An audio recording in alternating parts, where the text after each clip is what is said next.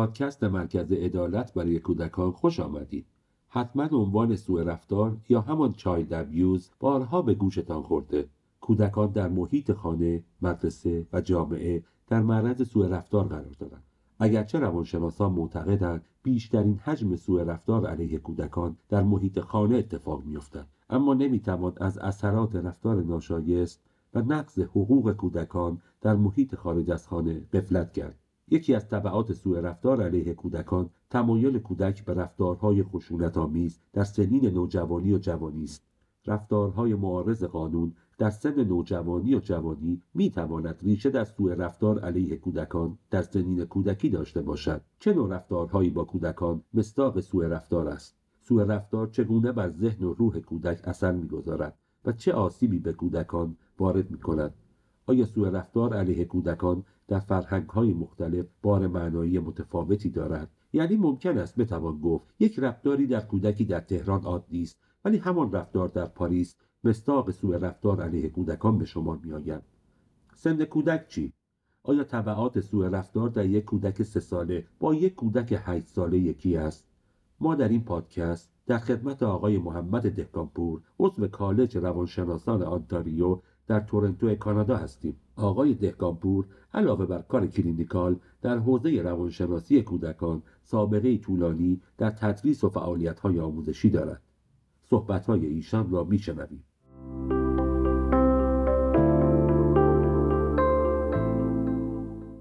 سلام. عرض می کنم خدمت شما و خدمت شنوندگان عزیز و خیلی خوشحال هستم که این فرصت پیش اومد که بتونیم در مورد این مسئله خیلی خیلی مهم یعنی کودکان صحبت بکنیم و کودکان به عنوان آینده ای که در حال شکلگیری و رشد و نمو و اونچه که ما به عنوان جامعه بهشون فراهم می‌کنیم مورد استفادهشون قرار می‌گیره تا لایه های مختلف آینده این جوامع رو بسازن.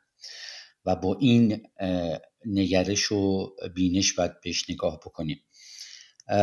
صحبتی که ابتدایی داشتیم این بودش که در مورد در حقیقت آثار و اثرات چایلد ابیوز سوء آزار سوء رفتار با کودکان صحبت بکنیم اما همونطور که می‌دونیم خیلی بحث گسترده و برای هر شاید تیکه مرتبط با این باید ساعتها جلسه گذاشت و صحبت کرد. بنابراین صحبت امروز من یه بحث کلیتری خواهد بود درباره رشد کودکان در مورد اثراتی که الان ما می‌دونیم رفتار کودکان بر بچه ها خواهد داشت صحبت رو می‌کنیم و بعدم که خوشحال میشم که بتونیم بحث گروهی رو داشته باشیم به صورت پرسش و پاسخ و اظهار نظرات دوستان.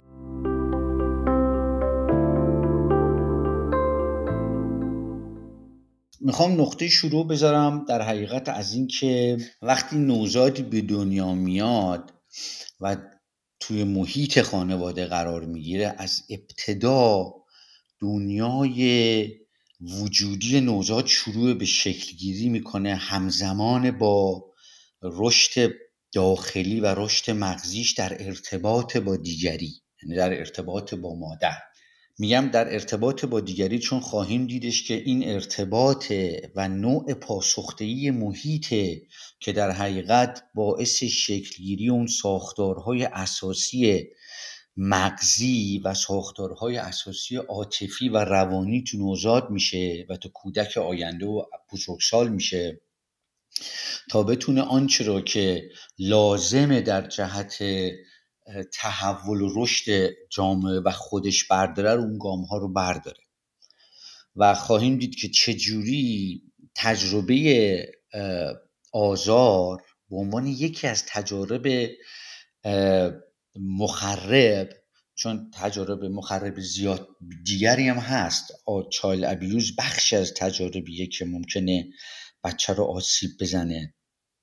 طلاق یکی از این مسائلی که می‌تونه بچه آسیب بخوره. مشکلات مالی خانواده یکی از عواملی که می‌تونه بچه آسیب بزنه. بنابراین اون گستردگی اون بیشتره. حالا ما در مورد چایلد ابیوز صحبت می‌کنیم. می‌دونیم که از ابتدا که بچه ها شروع می‌کنن رشد, رشد پیدا کردن و رشد کردن از یک وضعیت آشفته حرکت می‌کنن به یک وضعیت منسجم یعنی ذهن آدم و دنیای روانی آدم که این همزمان و هم بافته با رشد مغزی یعنی در همین اتفاق هم در مغز داره میفته مغز شروع می‌کنه به شکل گرفتن و در اثر تجربه های محیطی شروع می‌کنه اون ساختارهای اساسی رو شکل دادن که گفتم همزمان به اون ساختارهای عاطفی و هیجانی شکل می‌گیره. و به خیلی ها معتقدن که همزمان با شکلگیری اینها توامندی های شناختی و عقلانی شکل می‌گیره توی فرد. وقتی میگیم محیط پاسخته چند تا فاکتور رو ما در نظر می‌گیریم تو در توی اینکه چقدر محیط در حقیقت فضایی رو داره فراهم می‌کنه که این رشدی که صحبتش رو کردیم تو نوزاد بهینه شکل بگیره. محیط پاسخته یعنی محیطی که دو تا کار رو انجام میده در خصوص بچه. یک به فراهم کردن محرک های لازم برای اینکه نوزاد بتونه از این محرک ها استفاده کنه و رشد کنه. مثل بازی مثل پاسخهای عاطفی مثل همدلی مثل هم‌اوجی های مختلف. و در این حال در کنار فراهم آوردن محرک های مثبت و رشد دهنده محافظت می‌کنه نوزاد رو و کودک رو از محرک های مخرب و آزاردهنده. یعنی یکی از function های اون واحد والدینی مثل یک سپری کودک رو محافظت بکنه از محرک های محیطی که رشد رو مورد در حقیقت اختلال قرار بدن. در اثر تعامل این دوتا کنش والدینه که نوزاد شروع می‌کنه یه اصول سازماندهی رو در خصوص خودش و دیگران شکل دادن در خصوص ارتباط با خودش و دنیای دیگری شکل دادن. اونه که تو تاریخچه روانشناسی بحث دلبستگی رو مطرح می‌کنن نوزاد از همون ابتدا شروع می‌کنه با مادر به عنوان اولین موجودی که باش معمولا در تماس قرار می‌گیره یک دلبستگی ایمنی رو به وجود آوردن. دلبستگی ایمن به این معنا که دنیا قابل اتکا و اطمینانه و من دوست داشتنی و خواستنی هم در این دنیا. این اون مغز دلبستگی ایمنی که در اثر اون محیط و فضای ارتباطی مثبتی که صحبت رو کردیم شکل می‌گیره. توی بررسی تحقیقات که رو نوزادان میشه نشون میده که بچه ها چجوری از اول نوزادات دنبال به وجود آوردن این ارتباطن و چقدر این ارتباط در لایه های مختلف عاطفی نوزاد خودش رو نشون میده و به شکل الگوهای پیش بینی کننده دنیا و خودش در نوزاد درونی میشه و بعدها در روابط مختلفش از اون الگوهای درونی شده و از اون organizing principle ها استفاده می‌کنه. و در کنار این رشدی که داره انجام میشه و نوزاد به سنین مختلف میره به طور حتم رفتارهای والدین باید متغیر بشه و تغییر بکنه. ما تو کار بالینی می‌بینیم که خیلی از والدین ممکنه در سنین اولیه که با نوزاد هستن رفتار مناسب و پاسخدهی داشته باشه. اما وقتی ورود می‌کنن به دوره مثلا نوجوانی به طور کلی چارچوب والدینیشون از دست میدن. و نمی‌تونن با شرایط جدیدی که حالا نوجوان داره تجربه می‌کنن نظر جسمی و عاطفی کنار بیان و اونجا آزارها و abuse ها و مشکلات به وجود میاد در اثر این رشد بهینه یعنی دلبستگی ایمنی که به وجود میاد پاسخهای attuned و همدلی که مادر داره در حقیقت یک دنیای درونی عاطفی روانی منسجم تو فرد شکل می‌گیره. اون چیزی که تو نگاه به آینده رشدی کودک کودک حرکت می‌کنه به سمت یک resiliency و یک مقاوم بودن در برابر محیط. در صورتی که پس از آسیب ها و مثلا یکی از مواردش همین چایلد ابیوز کودک حرکت می‌کنه به سمت یک آینده رشدی دیگه که بیشتر آسیب پذیریه کودکانی که دچار چنین تجربه های میشن. با توجه به این مقدمه خیلی کوتاه وقتی ما صحبت از چایلد ابیوز می‌کنیم حالا بسته به نوعش و به سن مختلفش صحبت از به هم خوردن دنیای وجودی کودک از ابتدا می‌کنیم. یعنی مطالعات فراوانی که الان شده رو این که وقتی کودک تو یک محیط خشونت باری بزرگ میشه بسیاری از ساختارهای مغزی اولیه‌ای که لازمن برای کنشهای آتی کودک رشد نمی‌کنه یا به طور بهینه رشد نمی‌کنه.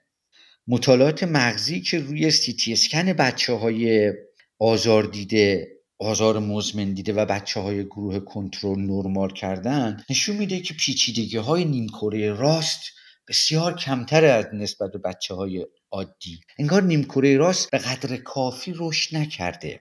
نیمکره راست هم می‌دونیم که نیمکره که مسئول تنظیم عواطف و کنترل عواطف و بسیاری از سیستم های اولیه‌ای که مربوط به دنیای عاطفی انسان هستش تو این نیمکره رشد می‌کنه. و دیدن که این رشد نمی‌کنه توی بچه هایی که مورد آزار قرار می‌گیرن. تو این تحقیقاتی که من الان نام بردم منظور از آزار واقعا آزار مشهود فیزیکی به کودکه. به شکل تنبیه های فیزیکی به شکل کتک زدن به شکل تحقیر کردن و غیره. یه بخشی از آزارها که اتفاق میفته و توی هیته واقعا کودک مورد قفلت قرار می‌گیره خود بحث نگلکت یا قفلته که خیلی ظریفتر از بحث واقعا کودک آزاری به معنای رفتارهای خشم با کودکه. یه خشونت خیلی پنهانیه. خشونتی که اینجا پدر و مادر اون سیفتی و امنیت فیزیک کودک رو مورد حمله قرار نمیدن. بلکه اصلا یک بخشی از دنیای روانی کودک و نیازهای عاطفی و روانی و جسمی کودک رو نمی‌بینند و نیازهای کودک به اینکه نوازش بشن غذای مناسب داشته باشند مورد توجه عاطفی قرار بگیرن مورد ارضا قرار نمی‌گیره. و یکی از گرفتاری هایی هم که هست معمولا کودکایی که نگلکت میشن خیلی کمتر با سیستم درگیر میشن. چون کسی هیچ چیزی رو نمی‌بینه. رفتار و خشونت آمیز علنی رو.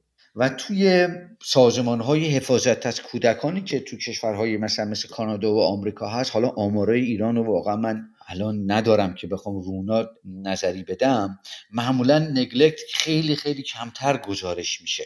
مگر اینکه به طور خاصی شناسایی بشه تو مدرسه. مثلا بچه که با لباس تابستونی وسط زمستون میره مدرسه و نشون میده که والدین اصلا به نیازهای جسمی بچه توجه نداره خود نگلکت یک تاثیر متفاوتی داره تا چالد ابیوز روی رشد روانی کودک. تاثیرش متفاوت از مورد خشونت علنی قرار گرفتن. که حالا تو ادامه بحث این رو بازترش می‌کنیم. یکی از مواردی که باید بهش توجه کنیم وقتی می‌خوایم به بحث چالد ابیوز بپردازیم اینه که حداقل نظر آماری بسیار بسیار بحث گسترده توی آمریکا آمارش آمار اینه که یک چهارم کودکان به طریقی با family violence درگیرن.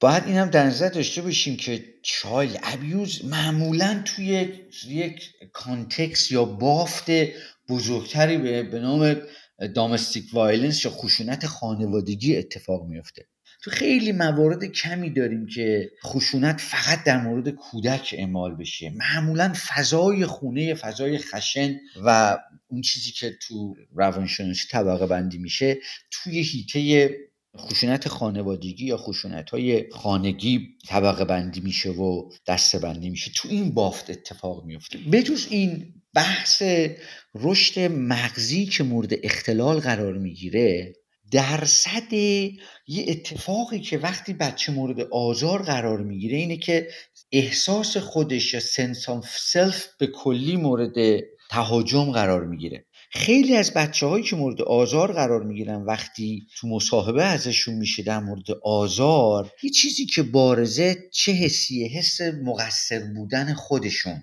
حس اینکه من یه کاری رو کردم. حس گناهی و خود تقصیری یا یه نقصی داشتن تو کودکانی که مورد آزار قرار می‌گیرن مشاهده میشه. یکی از دلایلی که معتقدن این بچه ها درگیر رفتارهایی بزهکاری میشن اینه که این حس ارزشمند بودن و خوب بودن رو می‌تونن از این گروه های بزهکاری بگیرن. یه بخشی از تحقیقات فدرال آمریکا رو نگاه می‌کردم حدود 15 درصد 16 درصد از افرادی که به عنوان مجرم دستگیر شدن مستقیما مورد آزار فیزیکی قرار گرفته بود. یعنی درصد بالایی از جامعه مجرمین آینده رو می‌تونه این کودک آزاری مورد تاثیر قرار بده.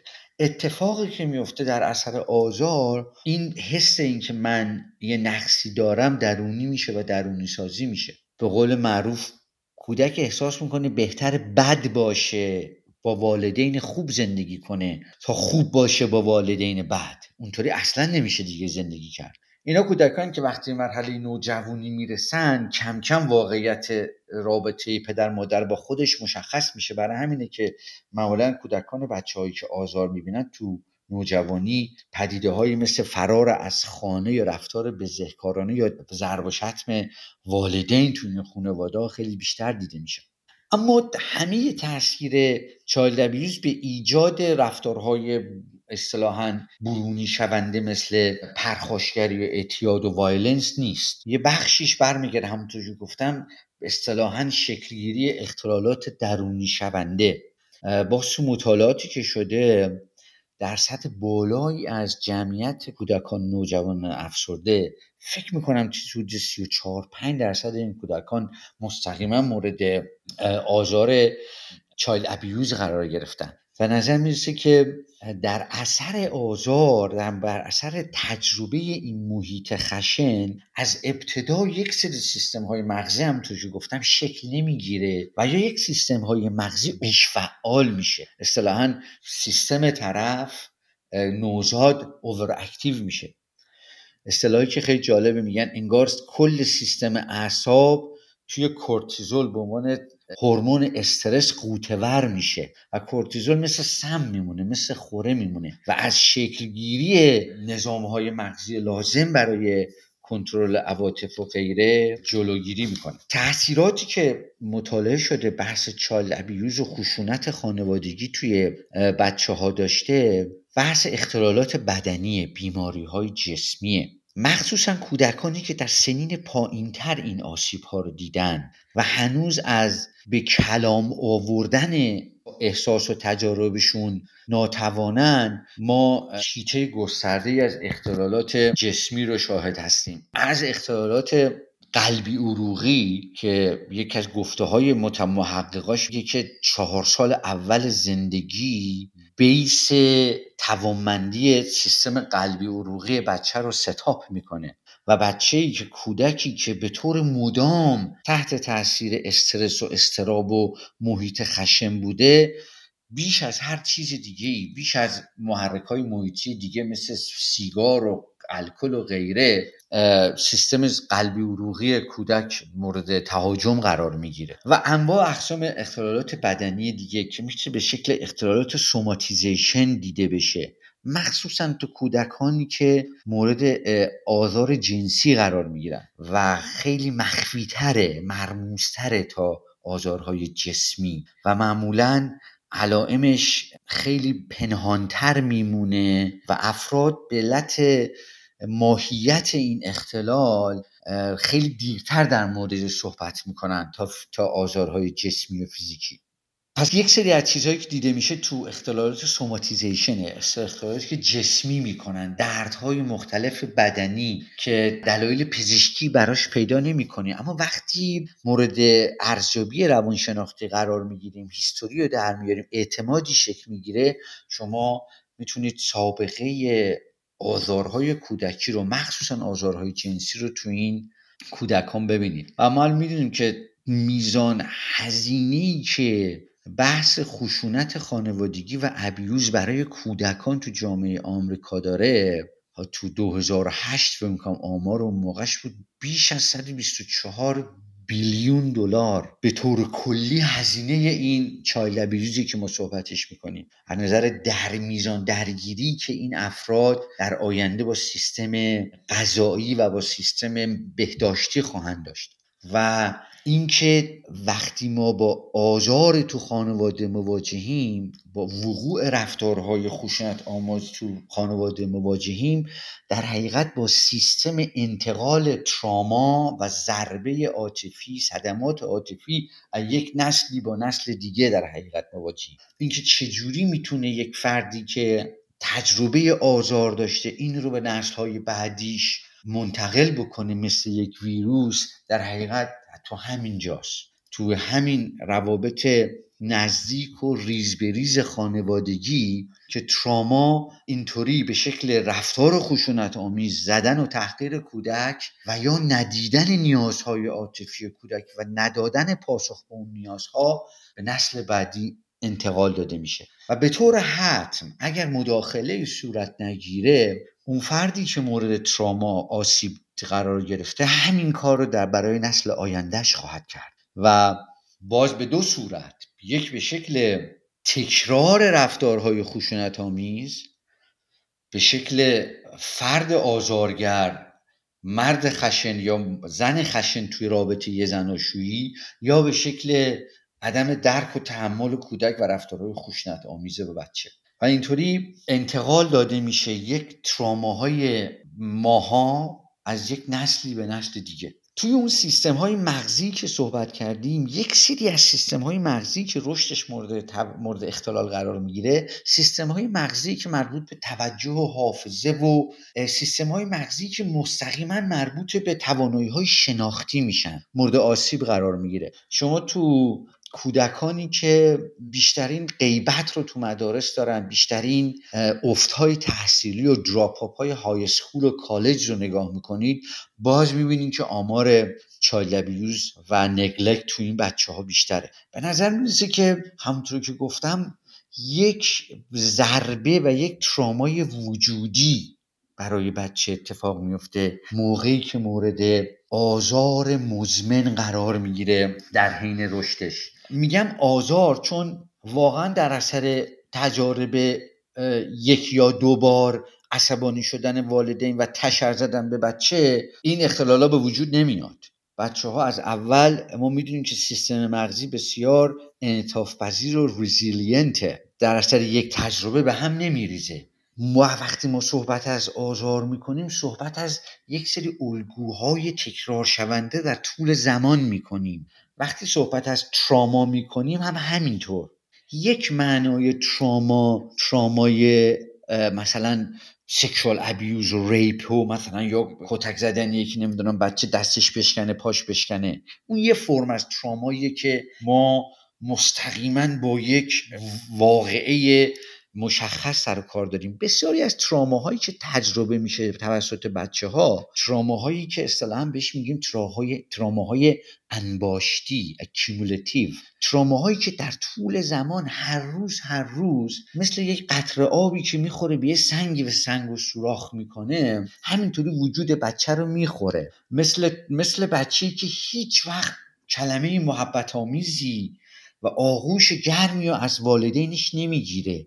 و همیشه طرد میشه. کتک نمی‌خوره ها. اما مدام تو این رابطه طرد میشه. این رو ما یه بخش از مهمی از تراماها می‌دونیم. و الان می‌دونیم که خیلی از تراماها ماهیتش این نوع تراما هاست تراماهای انباشتی هن.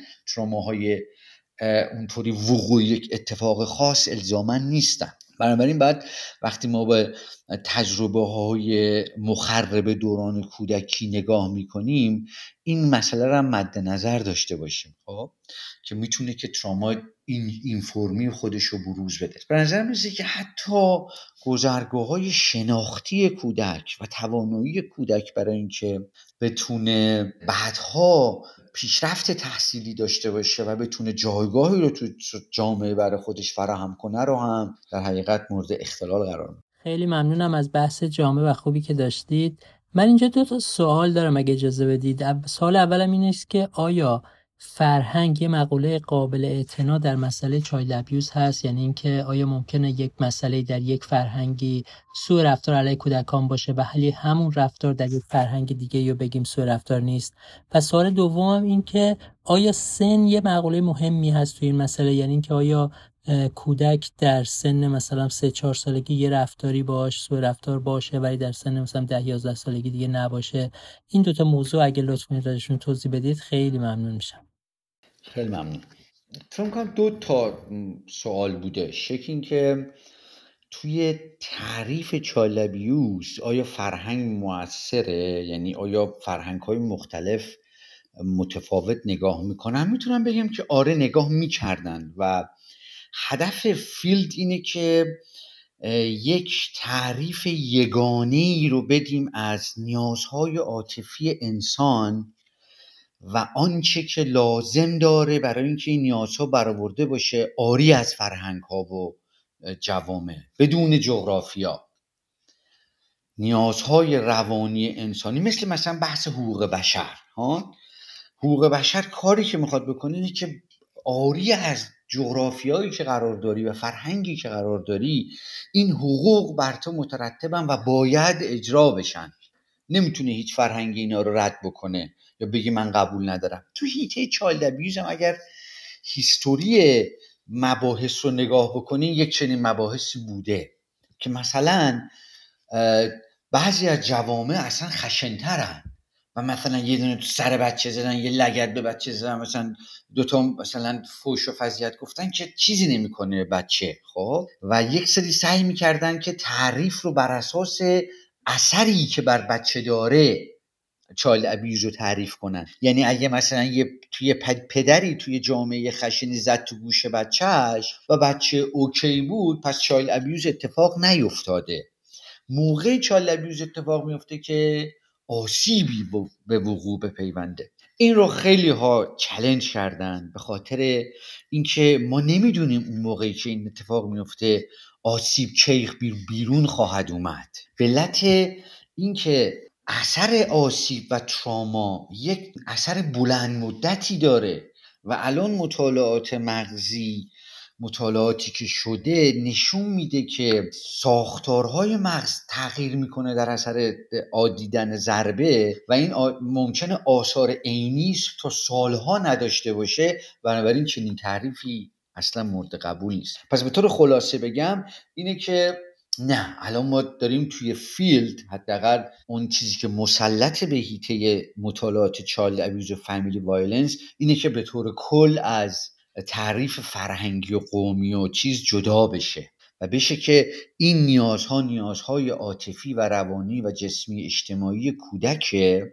و باید یک چنین فضایی وجود داشته باشه خب برای اینکه بتونه رشد بهینه به وجود بیاد حالا محتوای این چی هست؟ دیگه اون فرهنگ ها مشخص می‌کنه. این در مورد نکته اول بود نمی‌دونم نکته روشن شدش چی بله. ذهنتون؟ بله پاسخی دادید خیلی عالی بود. من سال دوم در مورد تاثیرات سوء رفتار روی کودکان تو سنین مختلف است. یعنی موضوع مسئله سن اونها برام جای سوال بود.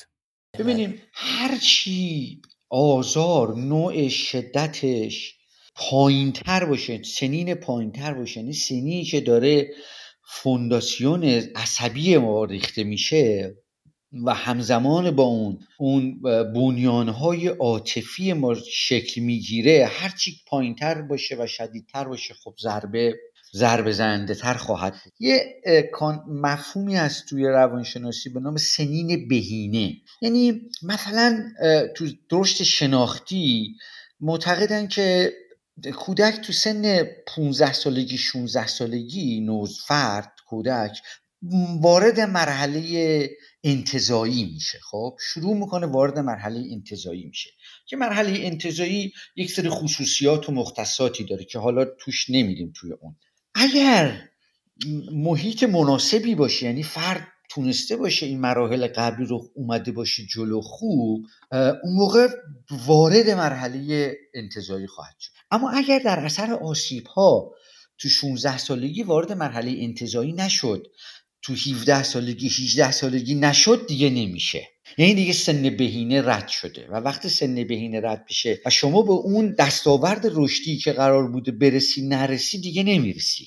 اینو مثلا تو جنبه های شناختی میگیم تو جنبه های عاطفی یک چیزی شبیه اینم می‌تونه مطرح باشه. اینکه اگر زیر ساخت های عاطفی خیلی شکننده بشن از ابتدا شما احتمالا اختلالات شدید روانی رو خواهید دید. حالا چه به شکل اختلالات شخصیتی اختلال شخصیت های مرزی یا به شکل حالت های سایکاتیک مثل اسکیزوفرنی و غیره و غیره. بنابراین در به طور خلاصه جواب بدم بله به طور هرچی پایین تر باشه آسیب های ما ماندگارتر و شدیدتر و اساسی تر خواهند بود و هرچی بالاتر سنین بالاتر اتفاق بیفته خب پیش آگهی مسئله بهتر خواهد بود. بی نهایت سپاس از آقای دهقانپور بابت وقتی که در اختیار ما گذاشتند و نکات بسیار ارزشمندی را که مطرح کردند. صحبت از کودکان و حقوق آنها بسیار است.